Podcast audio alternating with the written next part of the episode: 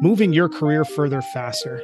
That's the mission behind Cascading Leadership. Each week, we're bringing you stories of women, immigrants, members of the global majority who have risen to the ranks of senior leadership in the world of business. Get ready to gather the insights of some of the world's best business leaders and apply those to your career. If you're interested in sales and marketing effectiveness, organizational effectiveness, talent strategy, DEI, or HR tech, tune in. We're going to share with you what they don't teach you in business school. Welcome to the show. Previously on Cascading Leadership.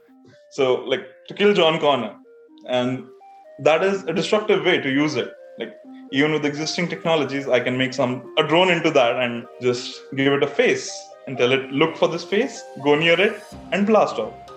In those contexts, it can be scary, and that is but it's the same question. Like we have nuclear weapons, but we also use nuclear energy. It's a double-edged sword. The application principle makes sense, but let's think about how some of these applications are already going down a road that that might not be great. You just referenced drones. The whole justification for building drones in the first place was to remove pilots from the line of fire. So the next logical step if you have something that's remotely controlled is build some level of intelligence in it so it can operate and execute a set of tasks on its own without human intervention. So at some point down the road from there, you could say, okay, we want you, the drone, to be programmed to look for this sort of person who is quote unquote a terrorist and blow them up. It always goes down that road in terms of where it could go.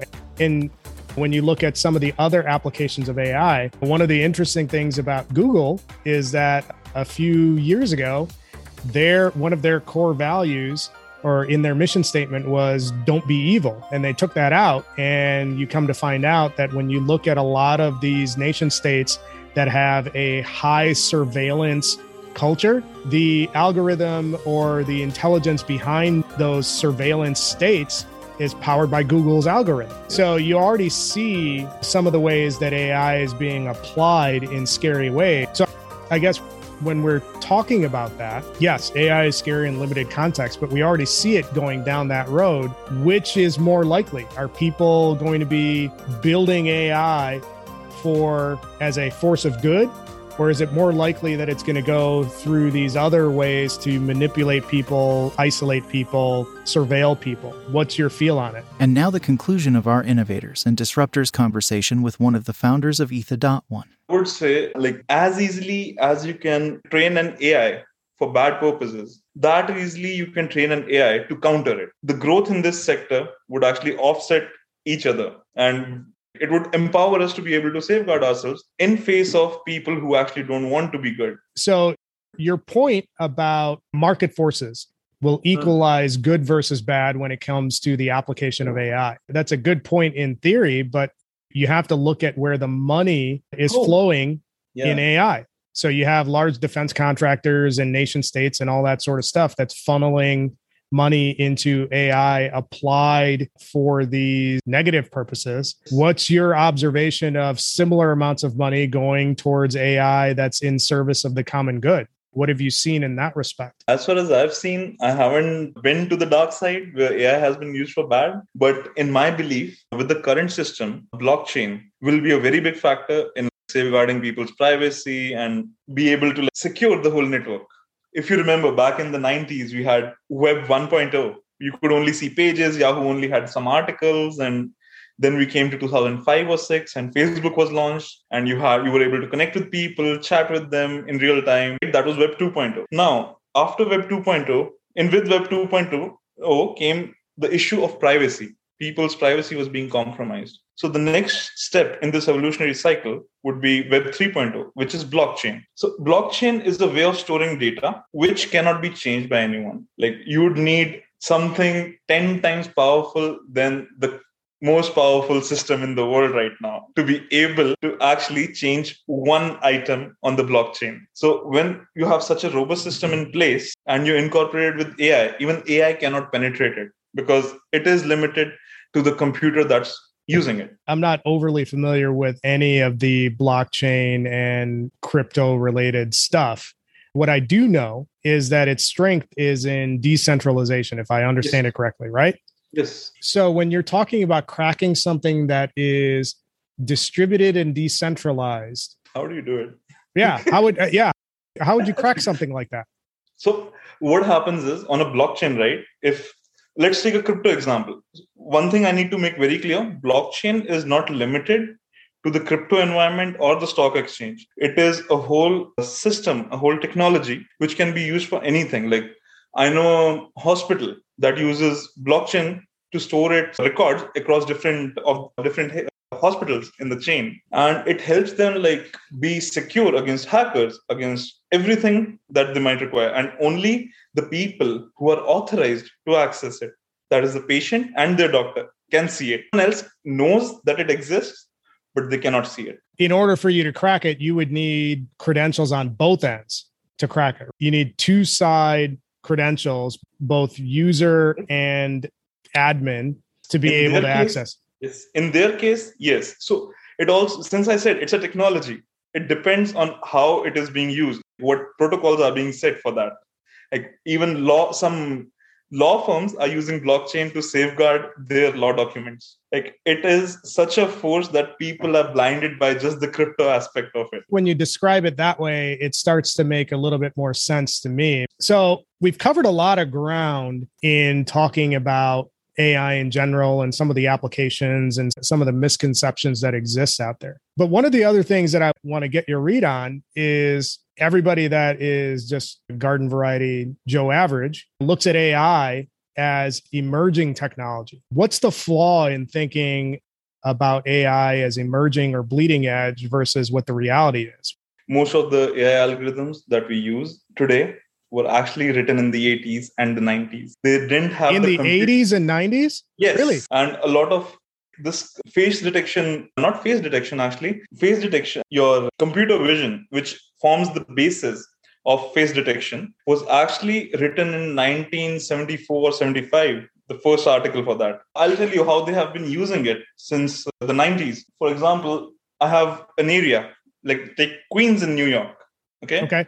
And I want to know what the real estate prices in a certain locality is. I can take all the similar houses, plot them on a graph, pull a line through them, and predict what my house would cost. That is the simplest AI. And people have been using this everywhere. It can be financial projections, stock projections, then people actually predict how consumers would react to their, their uh, value propositions based I mean, on what you're describing it almost sounds simple operations like pivot tables or inner outer joins when you're talking about coding that could almost be or formulas that we put in if you automate the formulas over scale that becomes an ai function am i understanding that correctly yes exactly like ai is a, the smart way of doing the same thing it just makes the math better. What else are some common applications of AI that already exist that the average person probably doesn't oh, yeah. recognize it? So you might have noticed like when we whenever we join a Zoom call or a Google Meet link, sometimes the video is jittery in the beginning and then it smoothens out. Yeah. That is your AI over there. It learns what your network latency is,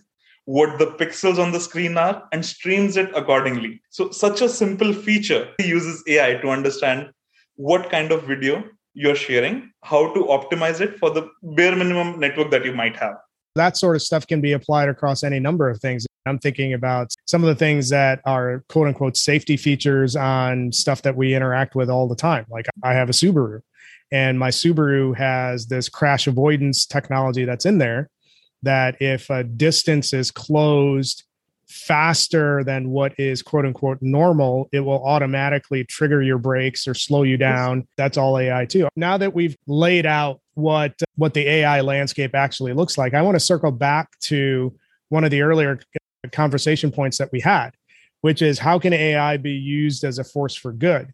And I want to get a good understanding of kind of your role in your most recent startup. How is Etha acting as a force for good in what it does, leveraging AI? So AI can be used like as a force of for good. For example, I'll take a very recent example for the Roe v. Wade. Right now, some a certain subset of the community wants the law to be passed. A certain subset doesn't want the law to be passed, and we have to arrive at a solution which takes every ethnicity, religion, race everything into account and people's opinions, perceptions, where they live and what they feel. AI can help us understand all those perceptions and formulate laws that actually everyone can agree on. Like it is possible. On that particular topic, I'm raising my eyebrows for those that are going to be listening. I don't know if you ever get common ground on something that polarizing. So let's no. let's take the let's take the issue away and talk about how is that polarization diminished through what Etha does. It's not a overnight process. It actually takes time because we also need a way to be able to converge people's perceptions. Like you can think of these perceptions like every person has their own perception, which adds to the chaos that we see. Now, to align those perceptions, we need to find the polarization. The AI helps us find those points and interconnect them. And while interconnecting them, it gives us a way to find the least, the like the path for least disruption for those two viewpoints, which is like the middle ground for those two viewpoints. And if we can find some middle ground, which people might agree or might not agree, but that will be the middle ground. Because yeah, some for example, I'm a vegetarian. You can't convince me to eat meat, but it's fine if you eat it. So let's get some detail. So, how do you establish the middle ground when both poles are convinced that their position is absolutely correct? And uh-huh. so here's the dilemma you have a position. On the one side, you have a group of people that believe that they are absolutely correct in opposition to the issue. On the other side, you have another group who are absolutely convinced that they're correct. And to make things worth worse, each side thinks the other one are completely Correct. evil. How do you build common ground? A lot of these difference in perceptions arise because of people being in echo chambers and being comfortable in their own bubbles. And Etha, what Etha does is it puts all those people together and the platform, the whole application makes people actually have the conversation that would have never happened in real life be open to perspectives. And it also takes all the subjective matters all the sub like things can be subjective right? And breaks it down into objective viewpoints that a person can observe and read. And using that we find that middle ground. And convincing people is if people are presented information in an objective way if I tell you 30% of doctors don't want to be doctors, like you would be intrigued by the fact 30%. If I tell you 20 doc, like 20 of my friends don't want to be doctors. If we're talking about the communities that we come from, and for those that are listening in the audience, we're both Indians. So like Indian culture puts a heavy emphasis on you becoming a doctor as the highest professional goal. It's it's doctor, computer scientist, lawyer, and if you're not in any of those three categories, I don't know. Oh my God. It is that way. I'm pretty sure you and I have had uh, similar conversations for my parents about, hey, what's what's the direction? It's the whole reason why I got my doctorate, so my mom could actually say she's got a doctor in the family, although probably not the kind of doctor that she wanted. So let's uh, let's talk a little bit more about establishing the middle ground. Yes. So you brought up the point of what Etha does is that it tries to inject uh, objectivity into any position. What Etha does is it gives public a way of holding politicians accountable. Because a lot of perceptions and the echo chambers are because of people only adhering to one media source.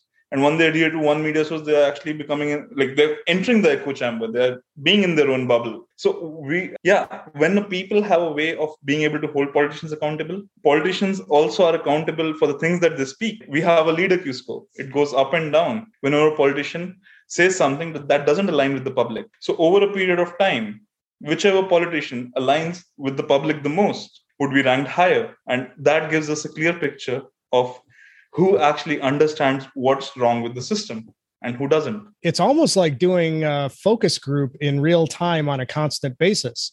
So I'm a politician, I say X, whatever X is, Etha goes into the ecosystem and get, gathers people's opinion on X.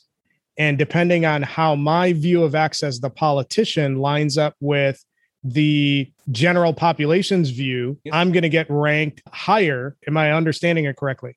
Yes, and it also takes one more factor into account, which is if, let's say, politician X has said something. Now, 10 different media sources would report it in 10 different ways, and they would have some inherent bias in their narratives.